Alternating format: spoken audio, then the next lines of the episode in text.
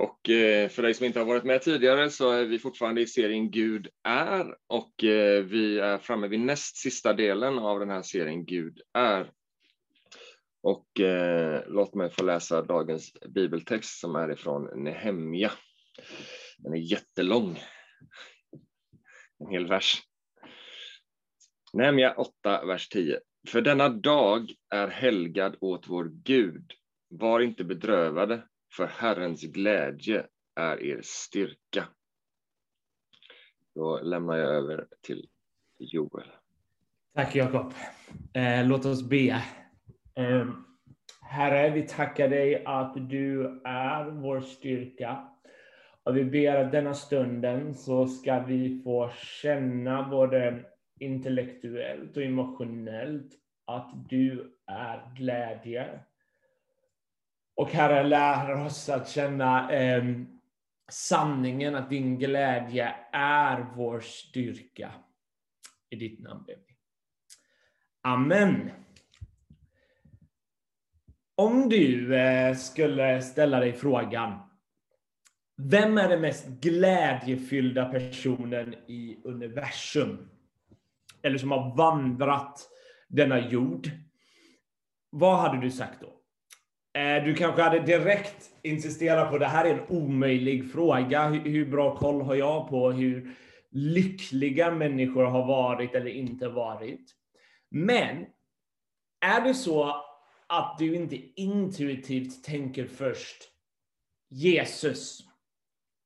Vissa av er kanske tänkte direkt Jesus eftersom det är i kontexten av en predikan, men, men, men jag anar att, kanske inte alla, men många av oss, om jag hade fått den frågan frånkopplad från en gudstjänst, kanske inte hade tänkt intuitivt Jesus. Att han är den mest glädjefyllda person som någonsin vandrat jorden. Och vi ska prata om glädje idag. Jag tror att glädje är ett sånt ämne vi pratar om alldeles för sällan om i, i kyrkan idag och, och i vår kyrka. Som är väldigt, väldigt konstigt då kristendomen handlar om glädje. Den handlar om obeskrivlig glädje, en, en form av bestående glädje. Och detta måste vi ta på allvar om vi vill förstå kristendomens budskap och vem Gud är. För ibland tror jag det finns en, finns en uppfattning om kristendomen. Eh, och några av oss kanske har köpt det mer än vad vi vågar erkänna. Men att kristendomen är egentligen en party pooper religion. Att kristendomen handlar om att ah, vi ska vara goda, eh, men det betyder att vi måste avstå från, från allt möjligt, njutning, glädje. Vi ska trots allt gå korsets väg. Och vi kanske tänker bara att glädje i kristendomen är någonting i framtiden, i, i himlen. Men nu är det bara lidande. Och vi kommer se att det, det finns, finns mycket sanning i att, att vi lever ett liv nu med lidande. Men en del av oss kanske har betydligt lättare, kanske flesta av oss, om inte alla, vi har kanske betydligt lättare att, att klaga och sörja än till att glädjas i Herren. Vi, vi, kanske, vi kanske är betydligt bättre på att fasta inför påsken än att fira och glädjas efter påsken. Eh, det finns en teolog jag gillar som heter Ellen Cherry och hon gav en gång ett gäng lektioner på ett ställe om glädje, för hon tyckte det var så konstigt att kristna talade så sällan om glädje. Och efter hennes lektioner så kom det fram en man och sa till henne, det finns viktigare saker att tänka på. Och han gick vidare innan hon hann svara. Det är för att jag tror många av oss tänker kanske inte att glädje är en viktig, central aspekt av vad kristendomen handlar om. Men jag tror det är ett stort misstag.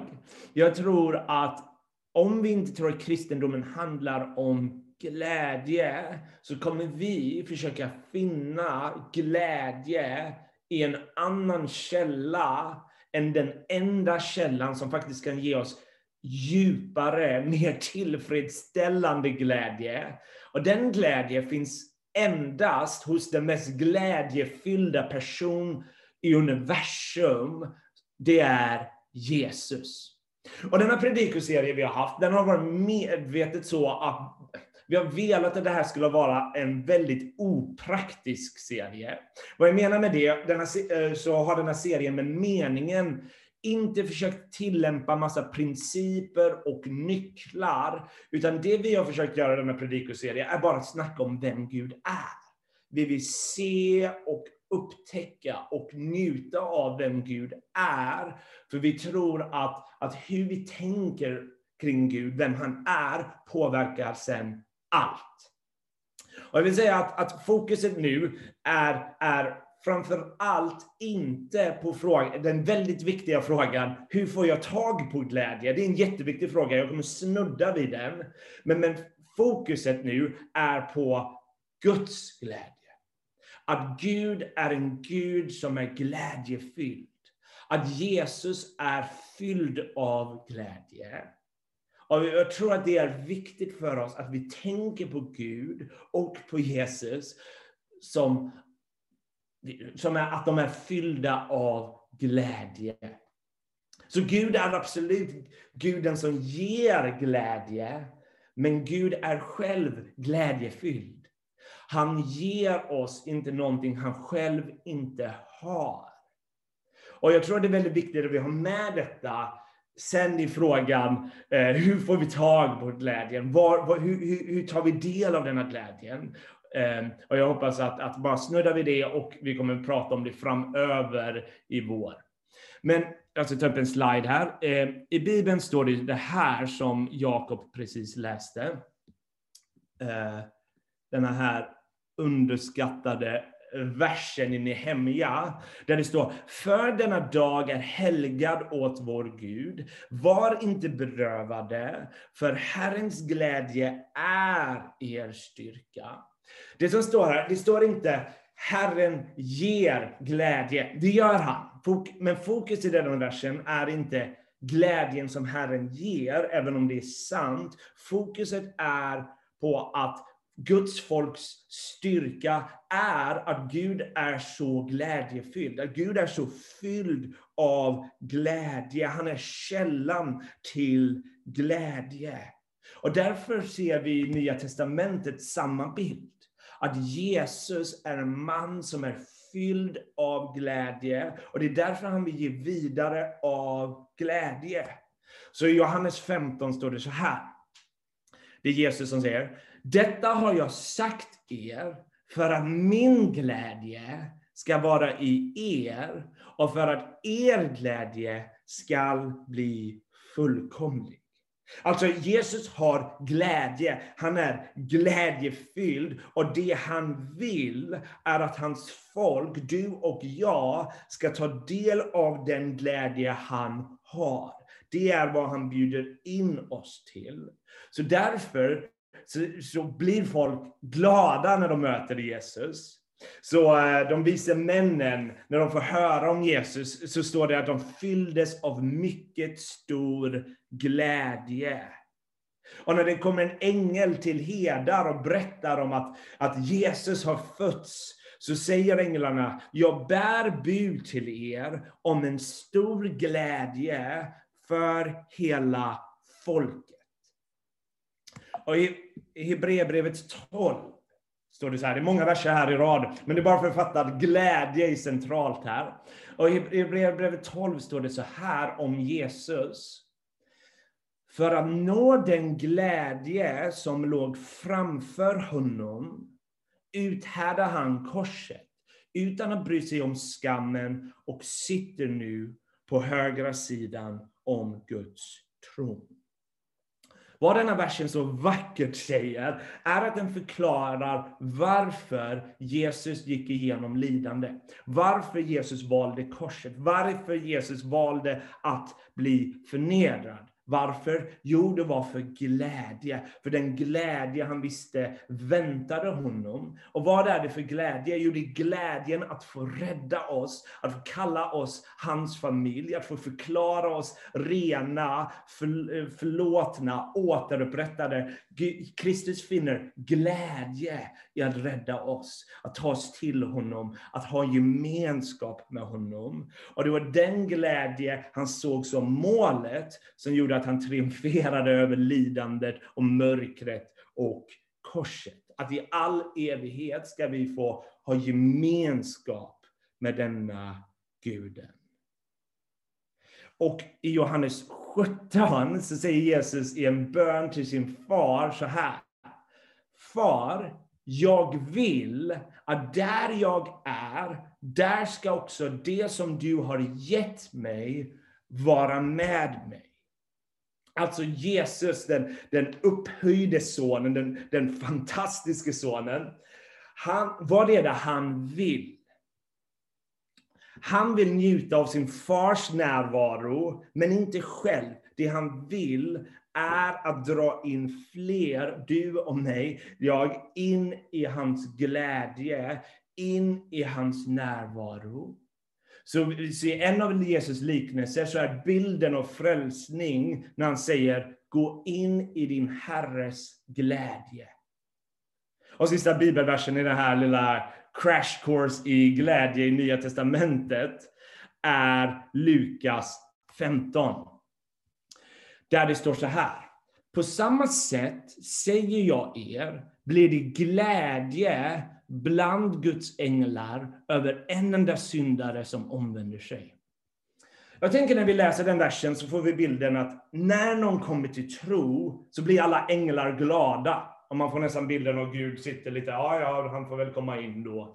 Men det som sägs är att glädjen är, är den, den, är i, som den engelska översättningen har, the presence of the angels. Vem är det som är änglars närvaro? Vem är det änglarna står inför? Jo, det är Gud. Detta är ett väldigt judiskt sätt att säga, det är Gud som gläds när folk kommer hem, när folk kommer till honom. Och det är därför i versen efter så gör han en liknelse om den förlorade sonen och om en far som gläds. Jag ska bara ta bort den här sliden nu.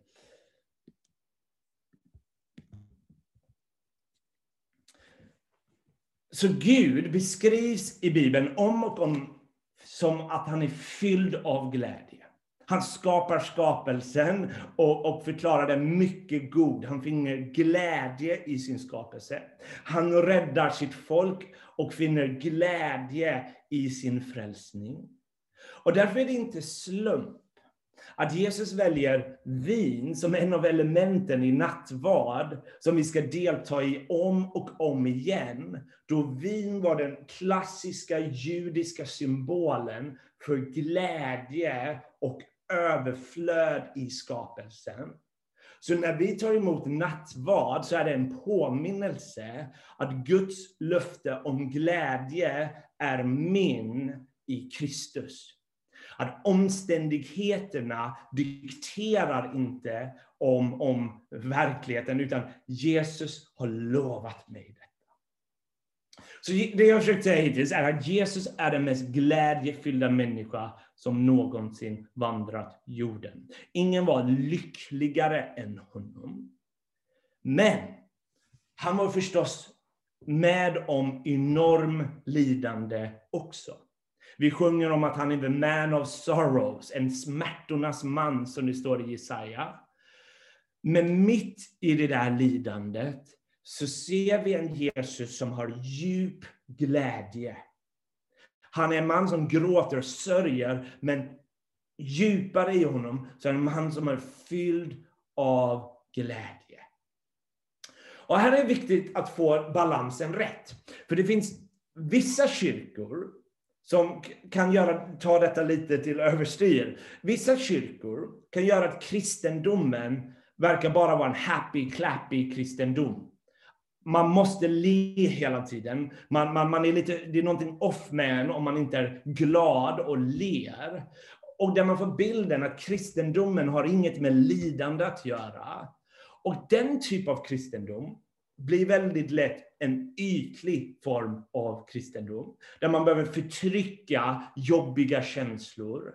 Och jag tror att den typ av kristendom pratar egentligen inte om den här djupa, ingående glädjen som Bibeln egentligen talar om. Den pratar egentligen om någonting ytligare, så man försöker ignorera alla jobbiga känslor. Ehm, så, så, så det där tror jag är en felaktig bild. Vi ser Jesus själv som sörjer, för han är i en värld fylld av död och synd. Men sen finns en annan form av kristendom där lidande är allt. Allt är bara död, allt handlar om bara avsäga sig saker. Allt handlar om bara avstå njutningar i alla former. Men denna form av kristendom missar den glädjefyllda kristendom som Bibeln talar om. Den glädje som Jesus själv var fylld av och den glädje som kan bli vår i den heliga Ande. Sann biblisk kristendom låter korsets liv och uppståndelselivet vara parallellt. Att i det kristna livet kommer vi möta lidande. Vi kommer, vi eh, kommer vara med om smärta. Vi kommer behöva utstå livets prövningar. Men vi kommer även kunna se seger och vi kommer faktiskt kunna ta del av den sanna, djupa, tillfredsställande glädje som finns i Gud. Så det kristna livet följer på något sätt Jesu liv, korsets liv och uppståndelselivet. Och de är tänkta att vara parallella. En dag kommer Gud torka bort alla våra tårar. Och den glädje som finns i Gud kommer ingen någonsin ta ifrån oss. Idag tror jag vår glädje är en andlig kamp. Det finns många krafter i världen som vill ta ifrån oss vår glädje i Kristus. Och därmed tror jag det faktiskt, glädje är en andlig kamp. Det är olika krafter i världen som antingen ger oss en felaktig bild av vem Gud är och vad kristendomen erbjuder, men också försöker lura oss att sann tillfredsställande glädje finns någon annanstans, i denna världens sätt att vara människa, istället för det liv som Gud bjuder oss in till. Men kristendomen bjuder in oss och försöker visa oss var sann glädje finns. Och det finns i Jesus. Varför? Jo, för han är den mest eh, glädjefyllda människa som har vandrat jorden. Jesus, när vi ser honom, han som är Gud som har blivit människa, när vi läser om honom i Bibeln så ser vi att han är en man fylld av känslor. Jesus har ett djupt känsloliv. Och detta är någonting vi kommer prata om igen om, om någon månad eller två. Men, men redan nu vill jag bara säga att Jesus är en man fylld av känslor. Vi ser honom gråta, vi ser honom glädjas, vi ser alla möjliga emotionella känslor. Och ibland så tror jag att vi kan ha en alldeles för negativ bild av känslor. Så om vi säger att en person är rationell och den andra personen är emotionell, så tror jag vi har en mycket mer positiv bild av det här rationella. Det är lite bättre. Och att säga en person är emotionell kan låta som en svaghet. Och jag tror att det är ett stort misstag. För i Jesus ser vi en perfekt människa. Han visade ett perfekt syndfritt känsloliv och i honom så ser vi alla möjliga känslor. Vi ser en Jesus som jublar, en Jesus som gråter, en Jesus som känner barmhärtighet, en Jesus som blir arg mot orättvisa och upproriskhet, en Jesus som älskar och en Jesus som är fylld av glädje. Så glä känslor är någonting gott, det är någonting gudagivet.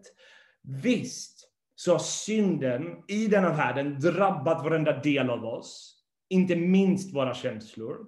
Det gör att vi kan överreagera med våra känslor.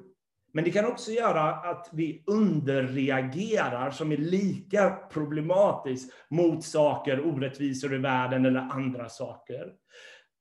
som också visar att vårt känsloliv är lite off. Men i Jesus ser vi det perfekta känslolivet. Eh, känslor är del av vilka vi är. Gud har skapat oss med känslor. De, de är förstås farliga om vi följer dem blint. Men känslor är ofta en väldigt bra indikation att något pågår här som vi behöver stanna upp och fundera över. Vad är det som försiggår här? Så Kristi lärjungaskap kommer handla om att, att lära känna sitt eget känsloliv och hur det fungerar. Och, och anledningen jag, jag, jag säger detta är för jag tror att glädje är kopplat till också liksom vårt känsloliv. Gud vill nå det djupaste i oss. Och att den glädje som Kristus har betyder inte att han ler hela tiden. Han, han blir arg, han gråter. Men det är en typ av glädje som är ännu djupare. Som vet att, att han vet när han ska skratta, han vet när han ska gråta. Men trots det så kan ingen ta ifrån honom denna glädje. Så nu ska jag avrunda. Vad är det jag har försökt få sagt med denna predikan? Och när jag skrev denna predikan undrade jag över den frågan också. Vad är det jag försöker få sagt? Vad är min poäng? Och jag tror att det är mer att jag vill mest bjuda in dig och mig till att tänka på Gud och Jesus och kristendomen i ljuset av vår Herres glädje. Att glädje är en viktig aspekt av vem Gud är. Gud är inte en dyster person. Gud är inte en likgiltig person. Gud är, en, är, är, en, är inte en varelse som är helt likställd. Han är ingen varelse ens. Gud har innerlig glädje i sitt innersta. Det, behöver inte, det betyder inte att vi inte får komma sorgsna, ledsna. Vi gör det med rätta och vi känner sorg och, och, och sånt i denna världen. Men jag, jag vill bara säga att kristendomen bjuder in oss till glädje. Och jag vet inte om du känner glädje just nu. Många av er kanske känner att det var länge sedan jag kände glädje. Och till dig vill jag bara säga, kristendomen har med glädje att göra. Ge inte upp på glädjen i Kristus. Ge inte upp på den. Det finns liv där. Livet har, är fyllt med besvikelser som gör att man kanske vill ge upp på det. Men glädje är inte trivialt för kristendomen. Vi är kallade till glädje. Vi kommer vara med om lidande och besvikelse. Men vi är utlovade glädje, inte bara i framtiden, men en glädje vi kan ta del av, av idag. Och jag tror att vi som kyrka borde tillsammans prata om glädje, men framför allt söka tillsammans efter den glädje som finns i Gud. Att vi tillsammans söker och bankar och slår på Guds dörr efter den glädje som är vår i Jesus. Han är vår enda källa. Och det är i honom och i gemenskapen, hans kyrka, i, i, intimitet med honom och med varandra, detta community, som jag tror att glädjen finns. Det är så Gud har designat det. Han har designat att glädjen ska vi ta del av tillsammans som Guds folk. Och när man läser Saltaren så förvånas man av hur många gånger de är så glädjefyllda. Trots lidande, trots svårigheter, så ropar de om och om igen Glädje, jubla, prisa. Herren är på riktigt. Han har makten och äran och inget kan förändra det. Och när jag läser Saltaren så kan jag bli förvånad, för jag, jag känner att vi som kristna, som lever efter långt efter Saltaren, som vet mer än vad psalmisterna visste om. Vi vet om Jesu död och uppståndelse och seger. Utan att veta det så kunde psalmisterna glädjas i så mycket om vad Gud har att ge. Och vi har ännu fler skäl till att glädjas. Och därför vill jag avsluta med att be att vi ska få lära känna att Herrens glädje, att Gud är så glädjefylld, är vår styrka. Och det kan ge genombrott i våra liv, eh, våra tankar, våra känslor. Och jag ber bara att oavsett vad du går igenom, att Herrens glädje ska uppenbara sig för oss. Så var med i bön. Herre, vi tackar dig att du är fylld av glädje. Vi kanske är modfällda, eh, vi kanske är glada. Oavsett, Herre, lär oss att upptäcka att vår glädje finns i dig. Och att det finns hopp i ditt namn. Att ditt namn kan bryta bojor och, och torka tårar, Herre. Eh, du lär oss att gråta när vi ska gråta. Och du lär oss att, att vara arga över orättvisor när vi behöver vara arga. Och det gör vi med rätta, Herre. Men Herre, låt oss aldrig glömma glädjen som finns i dig, Herre. Så vi ber att vi ska få känna den. Att den ska bli vår. Och vi ska finna hopp i detta löfte. Vi tackar dig att du är med oss. I ditt namn ber vi. Amen.